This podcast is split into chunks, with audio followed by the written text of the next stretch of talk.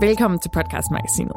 Mit navn er Cecilie Sølsten, og her i podcastmagasinet der bringer vi nyheder, analyser, anmeldelser og anbefalinger. Og hvis du er podcaster eller bare gerne vil følge med i, hvad der foregår i podcastverdenen, så er det her altså et rigtig godt sted at følge med. Til denne episode af podcastmagasinet, så har vi talt med skaberne af podcasten Et Langsomt Mor, som faktisk vandt prisen for årets dokumentar og feature. Vi har også talt med fodboldpodcastmediet Mediano om deres forretningsmodel og meget succesfulde 2018. Berlingske Media har lanceret podcast-appen 24-7, og ifølge Rasmus Bjerre, som er udviklingschef, så skal appen fremover være garant for dansk podcastkvalitet. Vi runder også lige året af med en gennemgang af de største begivenheder i podcaståret 2018. Og til allersidst så slutter vi af med en podcast-anbefaling fra podcaster Anders Høgh Nissen, som tidligere har været vært på P1 Harddisken og som nu står bag podcasten Samdata. Det var i år radiodokumentaren Et langsomt mor udkom og blev et kæmpe hit. Dokumentaren blev første gang sendt på P1 i starten af juli, og efterfølgende så blev den også udgivet som podcast, hvor den strøg direkte til tops i Apples hitlister. For de få af jer, som måske ikke lige har hørt podcasten, så kan jeg fortælle, at Et langsomt mor handler om journalist og fortæller Adrian Adler Petersens syn på, hvad der skete, dengang han som fireårig mistede sin far. Adrian snakker med sin mor, sin fars omgangskreds og politiet for at finde ud af, hvad der skete med faren Jesper dengang i 1991. Podcasten er lavet i samarbejde med P1, men den er fortalt og tilrettelagt af podcastduen Kontrafej, som består af Mathias Sørensen og Adrian Adler Petersen. Podcasten blev nomineret til prisen for bedste podcast i 2018, men det var altså Pelle Peter Jensens hiphop podcast, Den nye stil, der løb af med sejren. Drengene gik dog ikke tomhændet hjem. De vandt nemlig prisen for bedste radiodokumentar feature.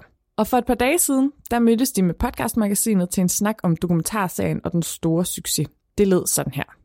Velkommen til jer, Mathias Sørensen og Adrian Adler Petersen. Og tusind tak, fordi I ville komme og være med i podcastmagasinet. Selv tak. tak fordi du er her. Det var simpelthen så dejligt, at I ville komme. Øhm, tilsammen så er I jo øh, podcastduen Kontrafej, som stod bag et af 2018's helt store podcast hits, nemlig øh, Et langsomt mor, som blev sendt på P1. Kan I ikke øh, prøve at starte med at fortælle, hvordan det er at være vidne til noget, man har lavet blive så vellykket? Jo, jeg kan godt prøve. Øh, jamen, det er da fantastisk dejligt. Først og fremmest så er det jo vildt skønt, at, den bliver, at, altså, at, at de mennesker, der har hørt den, har fået en god oplevelse.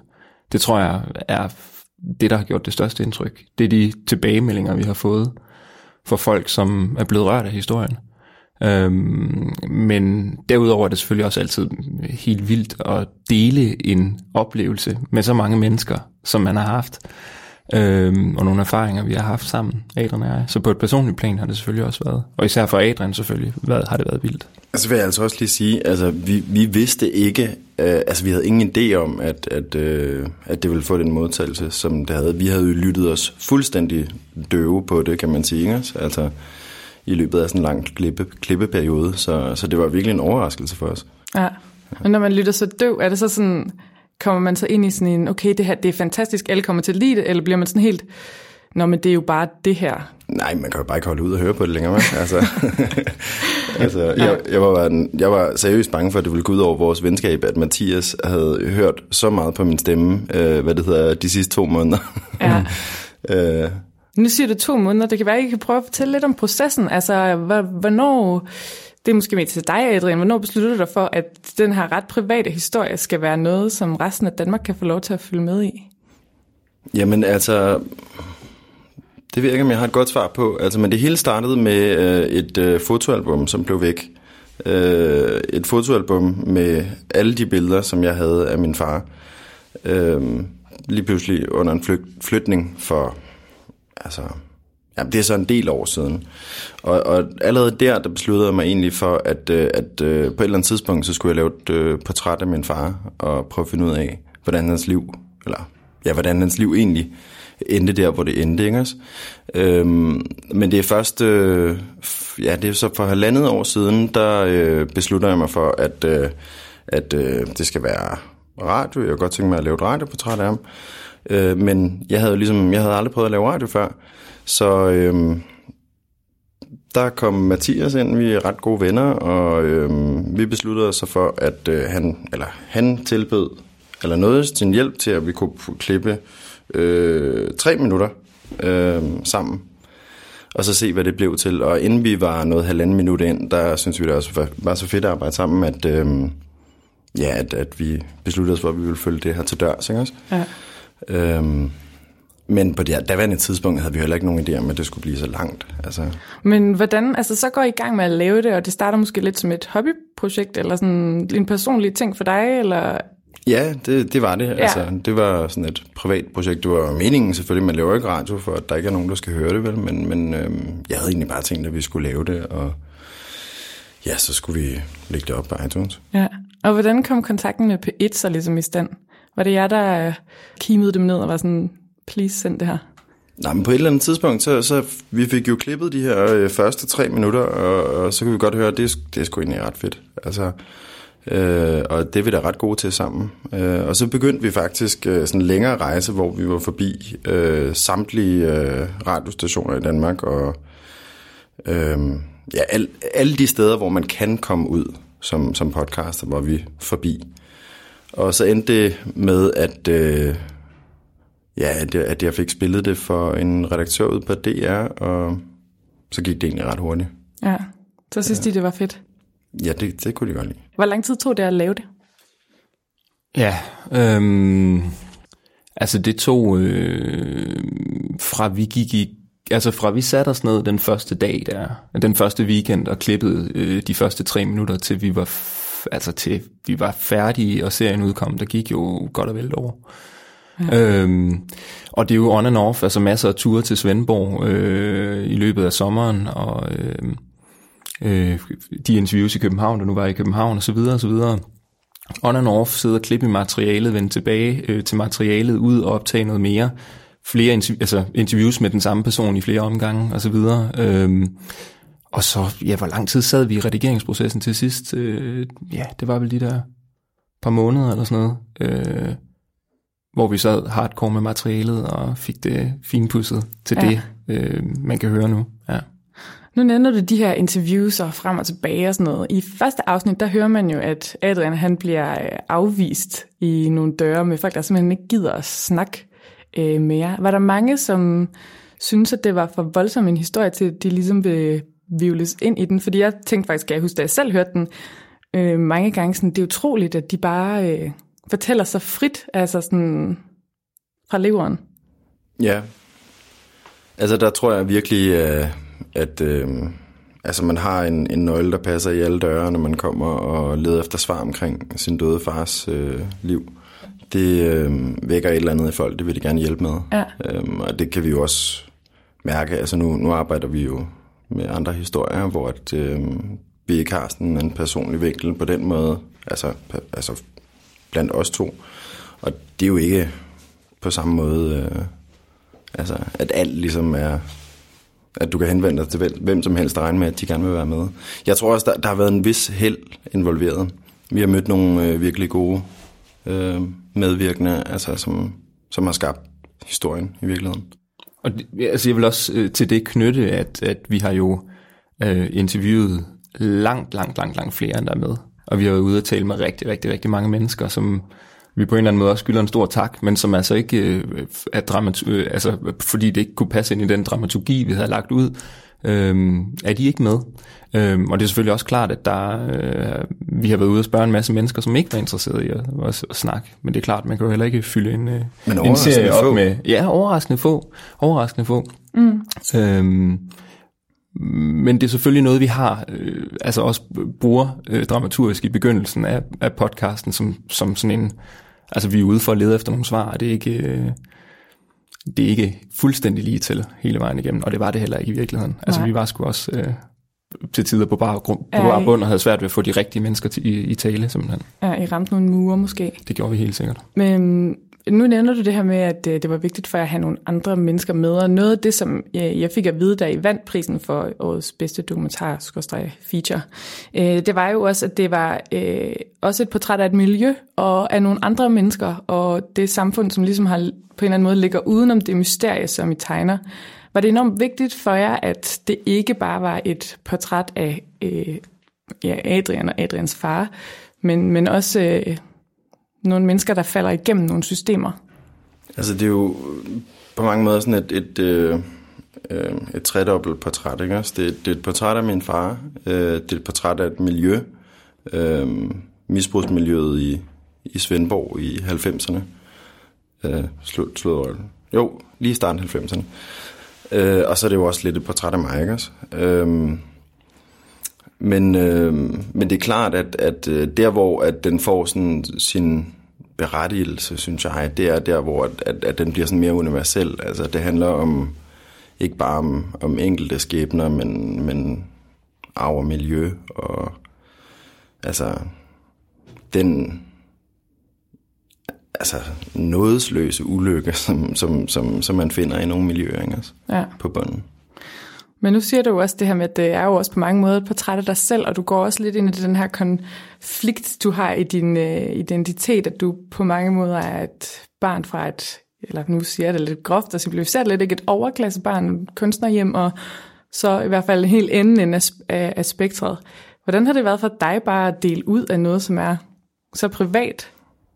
Jamen det har... Øh Ja, hvordan har det været? Det har været en, en meget positiv oplevelse, men det har også været sådan en balancegang i processen med at finde ud af, hvor øh, grænsen går mellem det personlige og det private. Øhm, der er der også øh, nogle ting, som jeg har valgt at udlade. Ikke? Øhm, men jeg synes som udgangspunkt, hvis man, hvis man beder øh, vildt fremmede mennesker om at stille op og øh, tilbyde sig selv med deres private og inderlige historier, så skal man også selv være villig til at gøre det samme. Det er du i høj grad, ja. må man sige.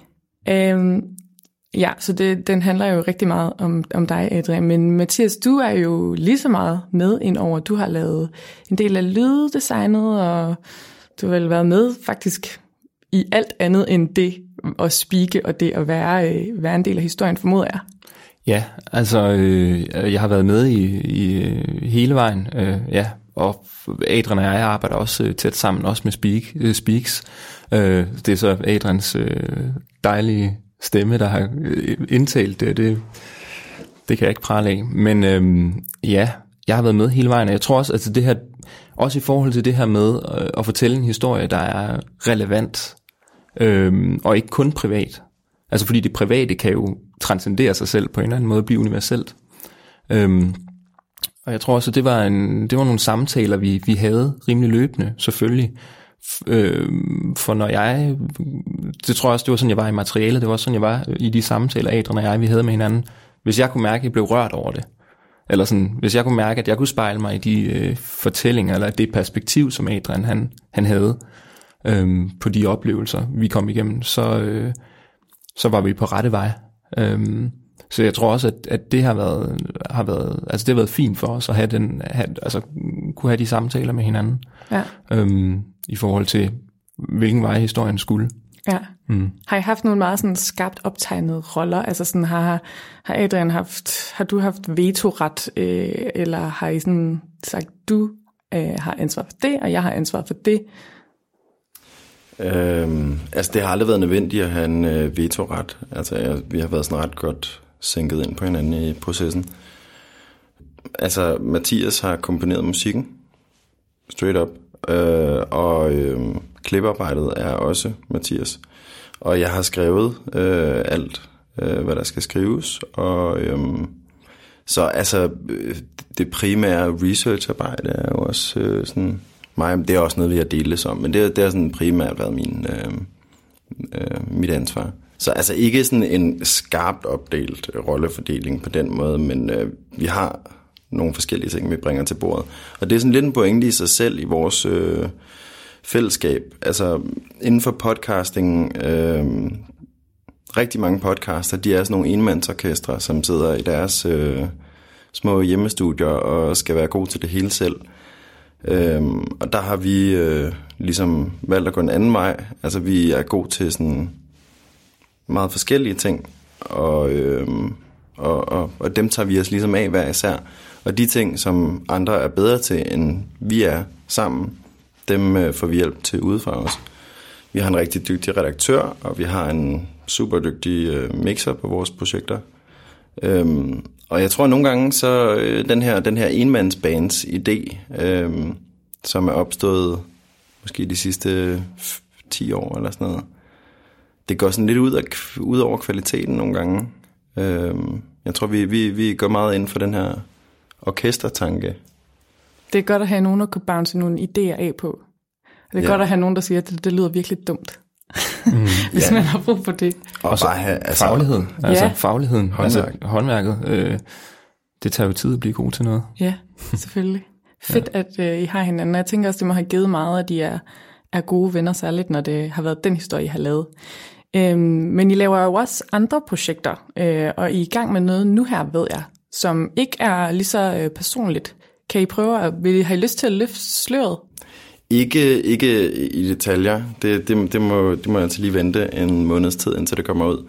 Øhm, det er stadig meget personligt. Øhm, og det er faktisk også personligt for mig, det vi arbejder på.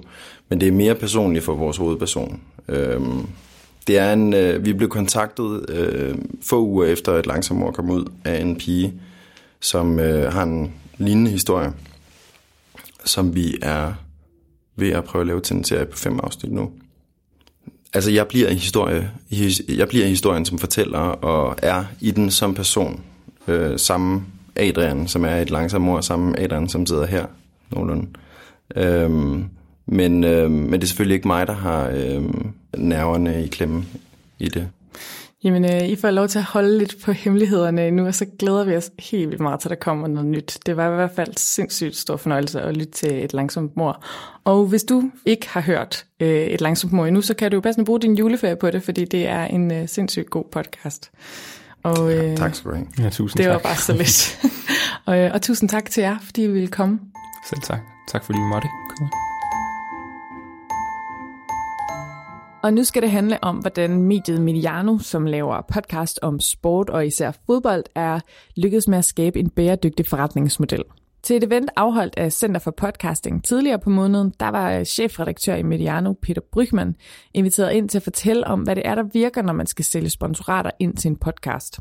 I den forbindelse så tog Kontekst Lyds egen podcastproducent Simon Brix ind til eventet og fik en snak med ham.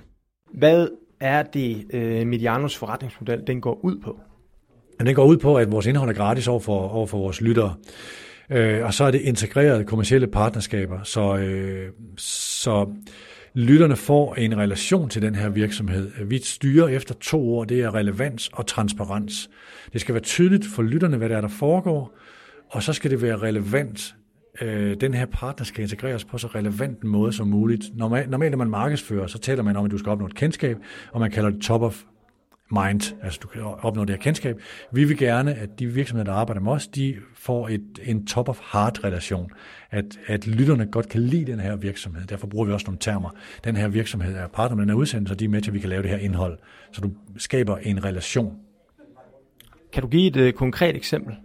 Jamen, øh, det mest øh, langvarige forhold, vi har, øh, har været med Danske Spil og med Oddset hvor når vi taler om Superliga, Champions League og landshold og så videre, VM i fodbold, så taler vi om odds i udsendelsen. Altså, når, man, når man analyserer, kommer OB i top 6, eller AGF i top 6, bliver FC Midtjylland eller FC København danske mester, og bliver Camille Vilcek eller Darman Døj topscorer i Superligaen.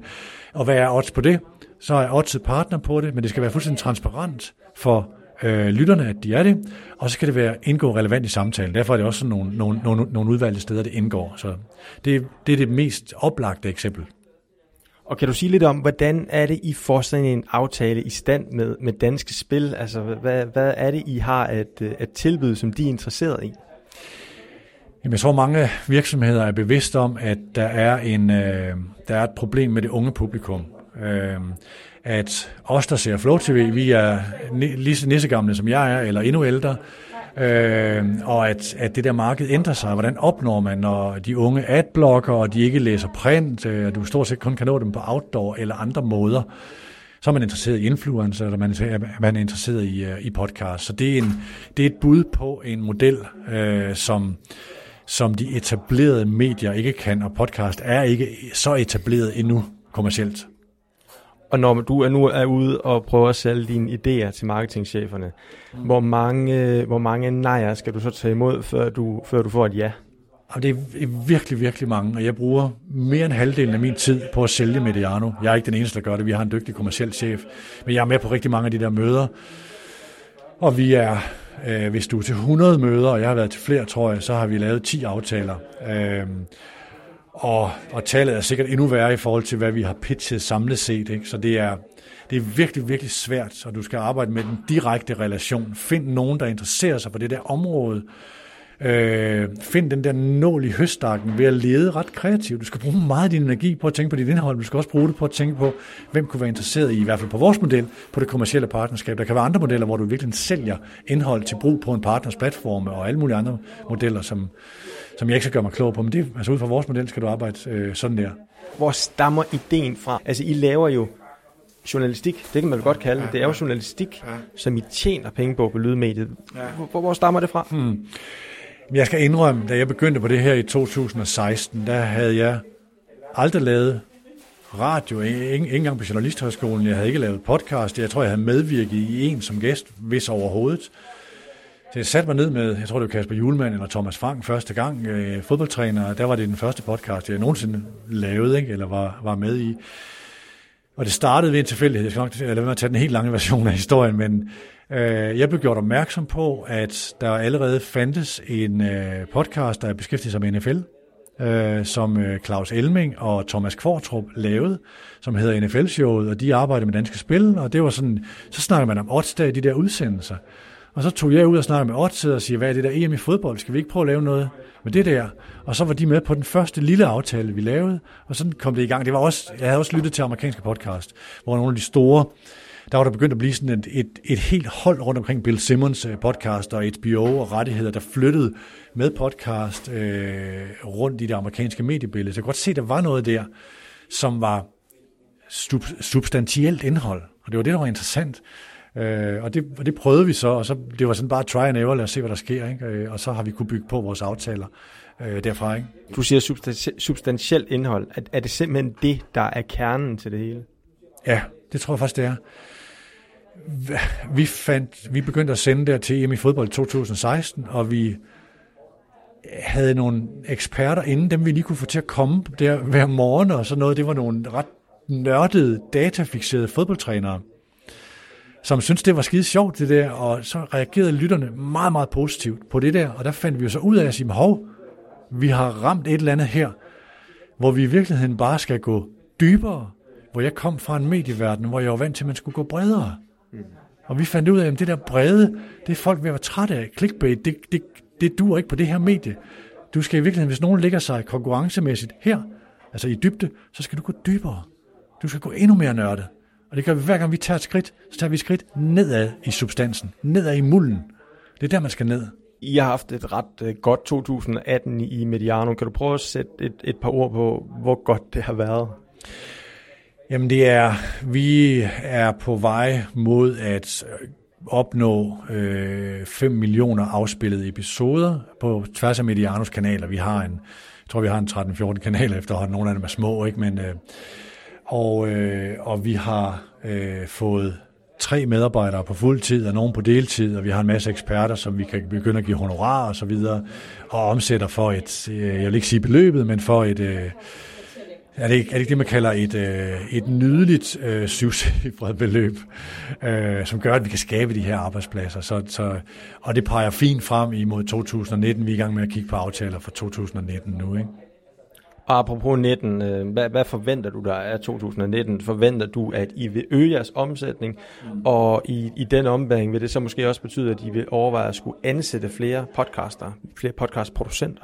Ja, det vil jeg håbe. Altså, det, er ikke, det er ikke, fordi vi er ikke en, vi skal ikke være en vækstvirksomhed, som et mål i sig selv. Vi vil heller ikke, vi kommer aldrig til at vinde gazellepris, fordi vi fordobler vores omsætning i antal år. Det er ikke et mål i sig selv, og det er ikke, fordi virksomheden skal sælges. Vi laver det her, fordi vi synes, det er fedt at beskæftige øh, os med. Ikke? Og øh, så vi, jeg, jeg plejer at sige, at vi håber at kunne ansætte en til to journalister om året, og så typisk øge vores omsætning med en million om året eller mere. Ikke? Øh, og det, og det kræver, at man kan blive ved med at være relevant og bygge på, også i øh, kanalstrategien og i antal afspillede episoder. Øh, og det er det, vi håber på, og det, det, det ser fornuftigt ud. Og så er der altså sket en nyhed, som lige når at klemme sig ind i år 2018. I slut november, der lancerede Berlingske Media nemlig en ny podcast-app 24-7. Rasmus Bjerre, som er udviklingschef i podcast 24-7, han var den 10. december på besøg i radioprogrammet Q&A for at fortælle lidt om hensigten med den lancering. Vi har bygget en ny app, som er super simpel, super effektiv og super dejlig at bruge. Det er den, vi er kommet ud med nu her, og det er den, vi langsomt udvider og så bygger op i forhold til at lave formentlig og forhåbentlig landets største øh, podcastplatform inden for de næste par år. Og det er altså ikke kun øh, 24-7 og Berlingskes produktioner, som skal ligge på den nye podcast-app. Ifølge Rasmus Bjerre så er hensigten, at appen skal være samlingspunkt for de bedste danske podcast i fremtiden.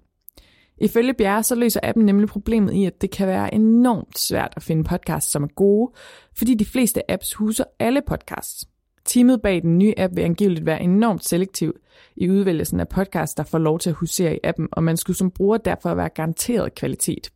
Appen er desuden et forsøg på at professionalisere podcastbranchen, så der kan komme et økonomisk incitament til produktion af fremragende podcast og radio.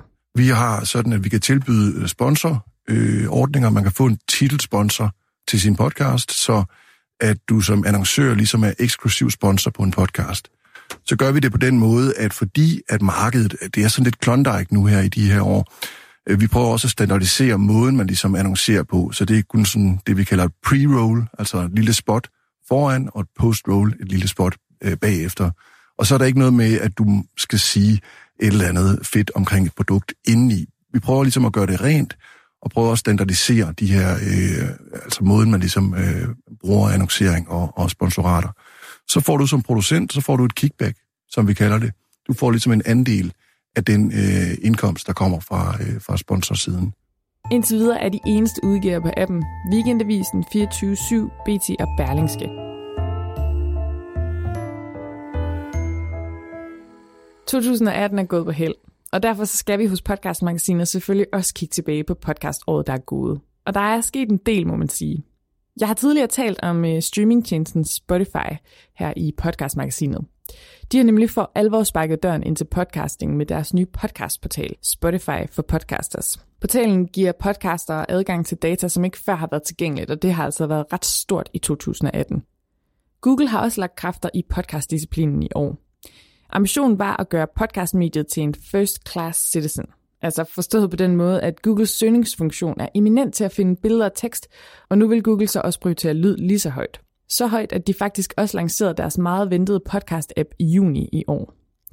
Indtil videre er hverken forventninger eller ambitioner helt indfriet, men det kan være, at 2019 bliver året, hvor Google virkelig triumferer i lydbilledet.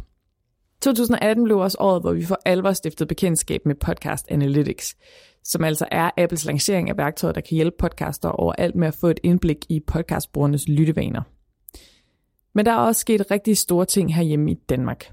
For et halvt år siden blev der indgået et nyt og meget omtalt øh, medieforlig, som åbnede op for, at private aktører kan søge om støtte til at skabe podcasts. Pengene skal komme fra public service-puljen, som altså vil blive en del større i den nye aftale. I sidste episode der talte jeg også om, at lydbogsservicen Storytel vil kaste sig ud i podcastdisciplinen. De leder nemlig lige nu efter podcast-talenter, som de vil udvikle eksklusivt indhold til deres app med. Det er især spændende, fordi det er et af de første danske ambitiøse forsøg på at tage betaling for podcast. Head of Content for Storytel, Søren Vestergaard, han mener nemlig, at podcastmediet nærmer sig et punkt, hvor det fortjener at ligge bag en betalingsmur. Og på den måde fik vi rundet podcaståret 2018. Nu skal vi runde podcastmagasinet af, men heldigvis ikke uden vores faste segment podcastanbefalingen. Denne gang har vi en sand lydnørd på besøg, nemlig podcaster Anders Høgh Nissen, som står bag podcastbureauet Podlab. Vi mødtes med ham før juletravligheden den ramte, og han havde selvfølgelig en virkelig god podcast-anbefaling med. Anders, tusind tak, fordi du ville være med i øh, podcastmagasinet. Tusind tak, fordi jeg måtte komme. Du er jo øh, rimelig godt og grundigt viklet ind i øh, radio- og podcastmediet, må man sige. Du har været vært på P1 Harddisken, og så er du podcaster og konsulent og foredragsholder og alt muligt.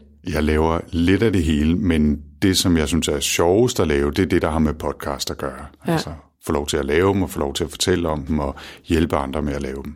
Hvorfor hvad er det lige ved det der lydmedie, som er så mega nice? Jeg synes, at det fantastiske ved, ved podcast og tidligere radio, som, som jeg har lavet i mange år, det er, at det er et meget intimt medie. Jeg elsker det der med, at man kan komme helt ind i hovedet på folk, og at andre folk kan komme helt ind i hovedet på mig. Altså, øh, det virker som en meget øh, naturlig måde at være sammen med andre mennesker på. Og så har det også en fordel sammenlignet for eksempel med, med visuelle medier som tv øh, og, og så videre, at man jo ikke behøver at være der, hvor det, som man fortæller om, sker. Og nogle gange så taler man om ting, som der ikke er noget at vise omkring, men man kan alligevel skabe billeder i hovedet på folk, og folk bliver medskabere på samme måde i virkeligheden, som når folk læser, så bliver de medskabere af at, at se eller forestille sig ting, og det, det er noget af det, jeg synes er fantastisk også ved, ved, ved podcast og radio. Ikke? Ja. Nu snakker du lidt om det der med, at man kan være i godt øh, selskab. Er det også sådan det, du øh, vælger din egne podcast fra, altså dem du øh, hører igen og igen, er det der, hvor du føler dig i virkelig godt selskab? Ja, det er det lige præcis. Altså, jeg hører også en gang med nogle af de der sådan mere producerede podcasts, som som typisk er mere narrative og som, som fortæller historier øh, og som har mange forskellige interviewklip og musik og lyd og alt muligt andet. Det er også fantastisk. Men dem, jeg oftest lytter alle episoder, eller de fleste episoder af, det er dem, hvor jeg føler mig i rigtig godt selskab med værterne. Og selvfølgelig er det ikke lige meget, hvad de taler om, men nogle gange så kan de tale om ting, der rager mig en høstblomst, men jeg synes alligevel, det er fantastisk at lytte til, fordi de er godt selskab, fordi de er sjove eller spændende eller øh, indsigtsfulde eller hvad det er. Så det er, og, og så er det også typisk lange podcast. Altså hvis, hvis folk er gode til at snakke sammen, så kan sagtens høre på folk, der ævler med hinanden i tre timer, og stadigvæk synes, at det er okay. Ikke? Ja, det er ligesom at have sådan nogle lydvenner, man kan hive frem, når man lige har tid. Hvis du bare lige klipper det ud, så har du øh, kogt ind til en lille magiterning, hvorfor øh, jeg lytter til mange af de podcasts, jeg gør til. Altså lydvenner, som man kan have ind i hovedet og, og tage med sig alle vejen og lytte til, men, når man har lyst. Ikke? Ja, det er faktisk ret perfekt. Ja, der fandt du lige slogan. Ja. Nå, men øhm, hvad for nogle øh, lydvenner har du så taget med til os i dag? Jeg har taget en podcast med, som hedder Accidental Tech podcast, altså ATP eller ATP. Og øh, det er en podcast, som lige her for nylig rundede episode nummer 300, og de har sendt øh, en episode om ugen i ja, lang tid efterhånden, ikke? Øh, knap seks år, tror jeg, øh, hvis man regner bagud. Og det er, som navnet antyder, en podcast, der handler om teknologi. Det er ovenikøbet primært øh, digital teknologi, og så er det meget fokuseret på ting, der foregår i og omkring øh, Apple-universet, altså Mac-computer, iOS, DIMS, iPhones, iPads øh, og alt det, der er relateret dertil. Det er deres primære fokus. Der er tre værter. Det er Marco Arment, Casey Liss og John Syracuse, som hvis man er en lille smule inde i Apple-miljøet, så er de svære at undgå. De er, de er ret store eksperter på det her felt, ikke? og så kender de hinanden lidt, øh, og det var grund til, at de startede en, en podcast sammen. All we know about the iPads is that they're most likely going to have Face ID. They're most likely going to uh, have you know a more edge to edge style design. Mm-hmm. Um, and the, the, and if you believe the like case rumors, then they have a new connector on the back. Så det handler om teknologi, det handler om at gå dybt ned både i når Apple sender nye produkter på gaden og når, når der kommer nye apps, øh, som er spændende, eller hvis der er problemer. Altså, der har lige været en stor sag med tastaturer, der hele tiden gik i stykker på Mac-computer, så bruger de meget tid på at snakke om det. Både hvordan det kan lade sig gøre, hvordan håndterer Apple det, og alt muligt. Er det så sådan uh, hardcore tech-snak? Altså, ja, man kan sige, at det primære indhold er forholdsvis hardcore tech-snak og man kan være med på mange niveauer. Altså, de, øh, de taler om, hvis man er bare en lille smule nysgerrig på, hvad foregår der med iPhone og med Apple og generelt i teknologiland, så, øh, så kan man sagtens stå med og, og hoppe med og, og lytte og få meget ud af det. En gang imellem, så går de dybt, dybt ned i et eller andet snak om, hvordan en processor virker, eller øh, hvordan en bestemt type RAM fungerer sammenlignet med tidligere typer af RAM og sådan noget. Der står jeg fuldstændig af. Jeg fatter ikke, hvad de snakker om, men jeg lytter med alligevel. Både fordi det, er, det kunne være, at man lærte noget, og fordi øh, på et eller andet tidspunkt holder de op og begynder at samle op på et højere niveau, så jeg måske kan, kan springe med på, på forståelsesvognen igen. Ikke?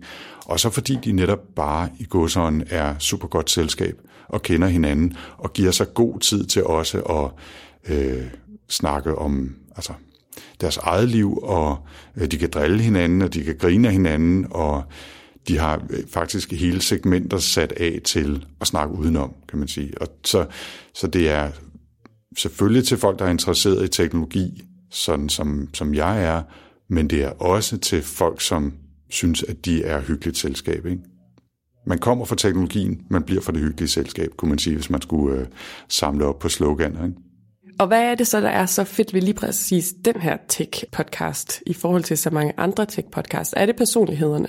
Jeg synes, det er personlighederne, og jeg lytter også mange andre tech-podcasts, men den her, den, den glæder jeg mig til at komme hver uge, og der lytter jeg den hele. Altså meget ofte med andre podcaster, der lytter jeg, hvis de snakker om noget, jeg synes er interessant, og jeg kan godt finde på at stoppe med det, det hele, hvis, hvis det ikke længere interesserer mig, det de snakker om. Men, men med ATP, eller ATP, der formår de altså at skabe et rum og en intimitet og en hyggelighed, i mangel af bedre ord, som gør, at jeg bliver ved til sidste, til sidste ende, til sidste minut. Øhm, et, et nyligt eksempel var, at Udover at de så kan snakke om øh, ramklodser og al mulig indforstået teknologi, som jeg ved mere eller mindre om, så har de altså også det her segment til sidst, hvor de snakker om tit om biler, som ikke interesserer mig super meget. Jeg har ikke engang kørekort, så jeg har aldrig kørt en bil. Ja, det passer ikke, det har jeg, men lad det nu det øhm, men, øhm, men, men det kan de snakke om, det synes jeg stadigvæk er interessant. Og her forleden, der havde de altså, de har snakket i 25 minutter om vaffeljern. It was amazing. The the waffles were fluffy and light on the inside, but always crisp on the outside. It beeped when it was warm enough for you to uh, for you to put in the batter. It beeped again when it was when it was ready, and it cooked the waffles reasonably quickly. Everything about it was pretty much perfect. Mm. So, except for the fact that it makes round waffles. Don't even start with your square waffle nonsense.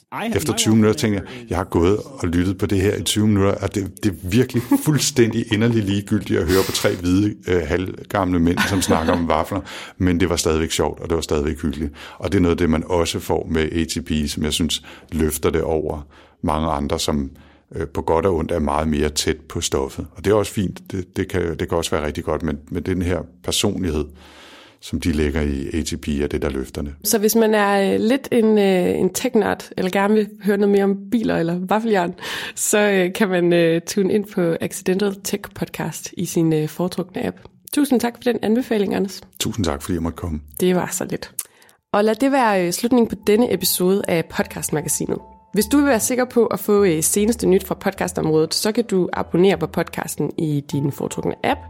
Du kan læse vores blog Podcastviden, eller så kan du skrive dig op til vores nyhedsbrev på kontekstelyd.dk. Mit navn er Cecilie Sølsten. Tak fordi du lyttede med.